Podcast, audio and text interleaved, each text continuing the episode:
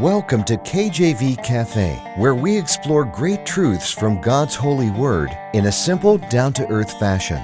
Romans 10:17 shows us where faith comes from. So then faith cometh by hearing, and hearing by the word of God. Let's grow our faith together in the cafe today. Our program is hosted by Pastor Clark Covington and brought to you by Heartland Ministries. Grab your Bible and a hot cup of coffee or tea and join us now as we explore God's holy word. Amen. Glory to God. Thank you for joining me. Welcome to the cafe today. Good to have you here. Great to be here. Today we are diving back into God's Word as we always do. Get into God's Word. We study God's Word. We see what it means back then, what it means in today's age, and more specifically, what it means for you. Today we're in a fantastic verse of Scripture. They all are great, but this one is really special Isaiah 61, verse 1. Oh, this is, many believe, our Lord Jesus Christ speaking through the prophet Isaiah. The Spirit of the Lord God is upon me, because the Lord hath anointed me to preach good tidings unto the meek. He hath sent me to bind up the brokenhearted, to proclaim liberty to the captives, and the opening of the prison to them that are bound. Amen. This should bless you today.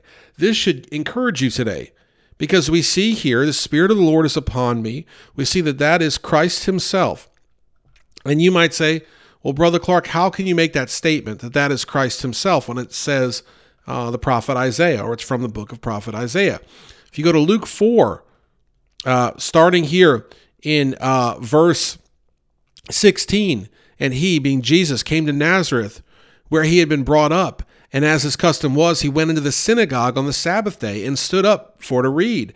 And there was delivered unto him the book of the prophet Isaiah. And when he had opened the book, he found the place where it was written. Verse 18 of Luke 4. The Spirit of the Lord is upon me, because he hath anointed me to preach the gospel to the poor. He hath sent me to heal the brokenhearted, to preach deliverance to the captives, and recovering of sight to the blind, to set at liberty them that are bruised. Amen. And so we see Jesus himself mentioning this message in the New Testament in his hometown, in his hometown of Nazareth, in verse 19 to preach the acceptable year of the Lord. And he closed the book and he gave it again to the minister and sat down. And the eyes of all of them uh, that were in the synagogue were f- uh, fastened on him. And he began to say unto them, This day is this scripture fulfilled in your ears. And all bear witness, bear him witness, and wondered at the gracious words which proceeded out of his mouth. And then they go on to doubt him, okay? They go on to say, Is this Joseph's son? Surely this couldn't be the Christ. And it was very profound. Now, I want you guys to understand, too, the context. As I understand this, the context of this verse, not only did Christ go home um, to Nazareth, and, and, a prophet, it says, is never accepted in his hometown. Uh, and anyone that's been preaching for God or living for God, oftentimes they have the biggest trouble at home, amen, maybe with relatives and so forth. Um, but here Christ is rejected, and they're not believing on him right as he as he mentions this and at that time typically as i understand it you would have these scribes um, the, the, these uh, the upper crust, amen. The the uh, high level intellectuals of the time would read of the scriptures of, of those Mosaic um, scriptures from uh, Moses, amen. They would be uh, like Deuteronomy, Leviticus, uh, Genesis, and so forth. They would just read it, okay? They'd read it and you would listen. That was that, amen. And so the idea that somebody would get up there in this holy, sacred place and say, Let me read this to you. Oh, yeah, by the way, that's me, and this has been fulfilled, was very controversial. It was, it was very, um, uh, they were looked at as almost, um, like they were like uh, it was forsaking tradition and that's why people were so stunned by it amen but back to isaiah 61 1 christ did say that. Amen. So we believe it was christ here in the old testament saying it. The spirit of the lord god is upon me because the lord hath anointed me to preach good tidings unto the meek. And as i mentioned in a previous message the idea of good tidings is the good news. That is the gospel message. That christ didn't come to condemn. Amen. He came to give life and give it more abundantly. Amen. He came to save. And he came to save who? The meek, unto the meek. Now, the meek, uh, the definition means submissive, means obedient. It does not mean someone that's proud or boastful or rebellious. And so we realize of great truth of God's plan. He came to save those that were willing to accept the fact they had a sin nature that they could not uh, fix. They had a sin nature that they could not remedy on their own, and they needed a savior. They needed somebody to come and fix it. And God Himself, in the person of Jesus Christ, came and saved those that believe on Him. That's how that free gift of salvation comes about. And I always like to say, when you have a free gift uh, presented to you, you have to accept it. Have you ever been offered something for free and said no? Uh, I'm sure you have. I have. Uh, people may come and say, "Hey, do you?" My neighbor the other day, he came and said, "Hey, I've got two comforters. Uh, do you want them?" And I said, "No, I don't. I don't think we need comforters." Me and my allergic um, defensiveness, I'm like, "No, those don't look brand new and uh, airtight." So even though they actually did look brand new, they were in a bag, but.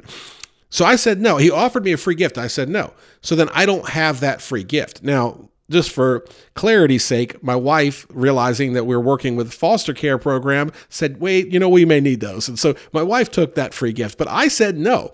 So do I have those comforters? No, because I said no. Amen. I don't have them. Um, I rejected that free gift. Now, it was a free gift. It wouldn't have cost me anything. I would have received that gift from my neighbor, Sean. Amen. I love Sean.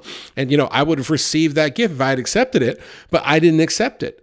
Okay, well, Jesus Christ died on the cross for your sins, was risen, buried three days, and risen again. Amen. And and this is all for you. Amen. He took on your sin debt. But if you don't accept that free gift of salvation, you don't have it.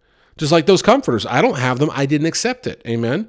But if you don't accept the free gift of salvation with me, I might have to get a blanket later, okay? And again, this example is a little bit curved off because my wife did take it, so technically they're in the garage. But with me following the example is I'd have to get a blanket later. But if I don't accept that free gift of salvation, then I am not Christ. I'm not set free. Because look at the second part of Isaiah 61 1. He hath sent me to bind up the brokenhearted what does that mean? That's the idea of like a surgeon binding up a wound, amen? Binding up a wound. Think about all the guilt and all of I mean, if you think back on your life and all the things that you've done, and men, we're really good at compartmentalizing. I've learned that. The idea of like putting things away in a place where we don't think about them. But if you do think about them, and don't worry, Satan will bring them up time and time again, you'll realize, oh, I'm not a good person. And I've really done some bad things in my life. And uh, there, there, there's issues here that I can't even figure out. Well, Jesus came to bind up that broken heart, to say, You are forgiven, to pro- proclaim liberty to the captives, to say, You know what? You were in captivity of sin. You were under the bondage of sin.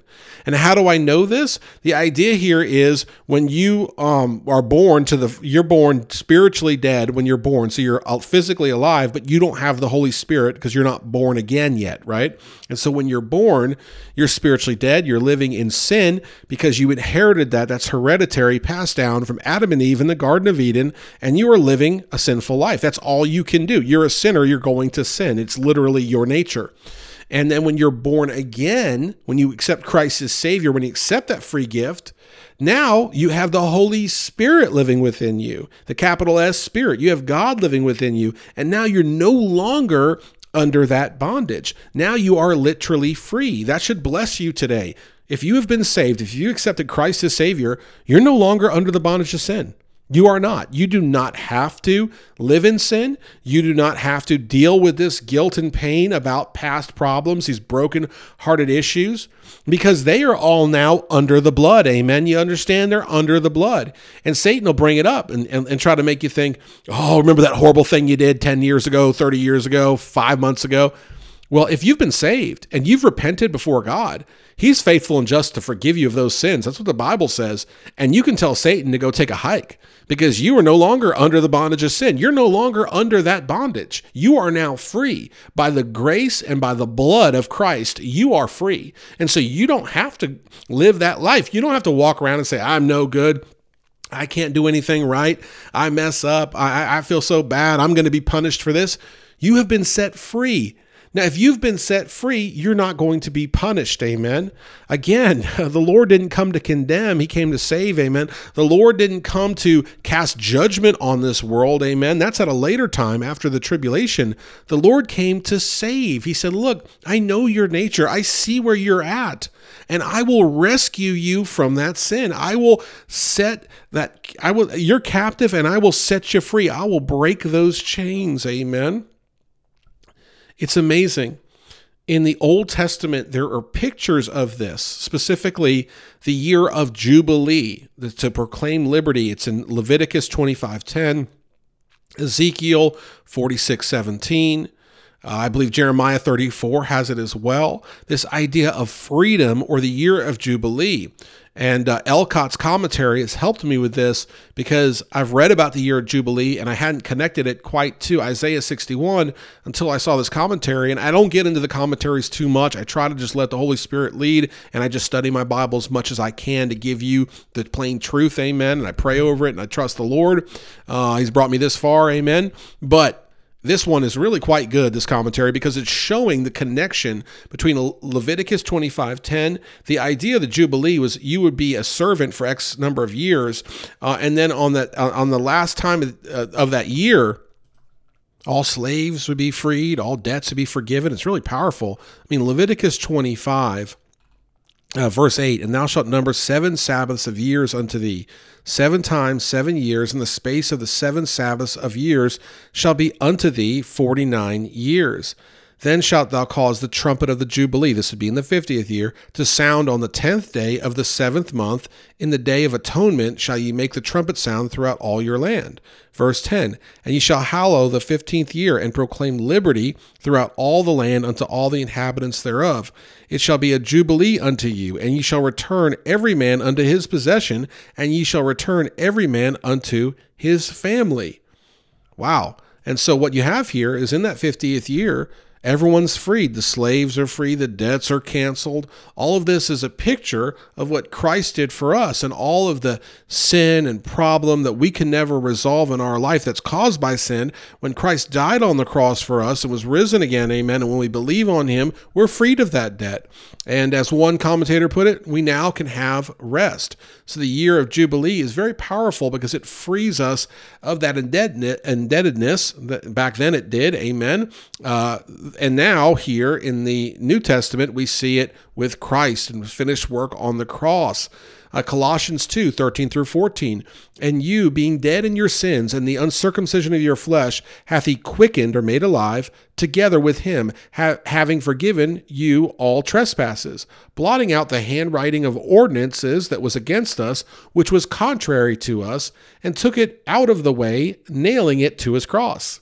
You see, it's just like, and again, you can get into historical references of nailing a, a debt being paid. Uh, you know, when your debt was paid and you're let, left out of prison, let out of prison.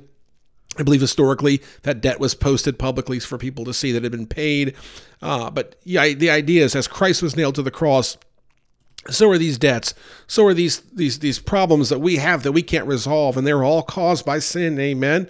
Sin is a burdensome uh, burden beyond belief. I just gave a bunch of B's there, but sin is just awful. I've personally seen sin wreck a home, wreck a life, wreck more than um, many lives. Amen. Oh, so many lives. I've seen sin take lives of kids I went to high school with, way, way too young. Oh, how sin is awful. Uh, I've seen sin creep in and, and lead to addiction and divorce and every kind of problem you can imagine, depression and and Christ frees us from this sin. The Spirit of the Lord is upon me, because the Lord hath anointed me to preach good tidings unto the meek. He hath sent me to bind up the brokenhearted, to proclaim liberty to the captives, and the opening of the prison to them that are bound. And so that is us here today. We are bound and we are freed by Christ. Thank God for that. Amen. Think on that today. Thank you for listening. Take care. God bless, and amen.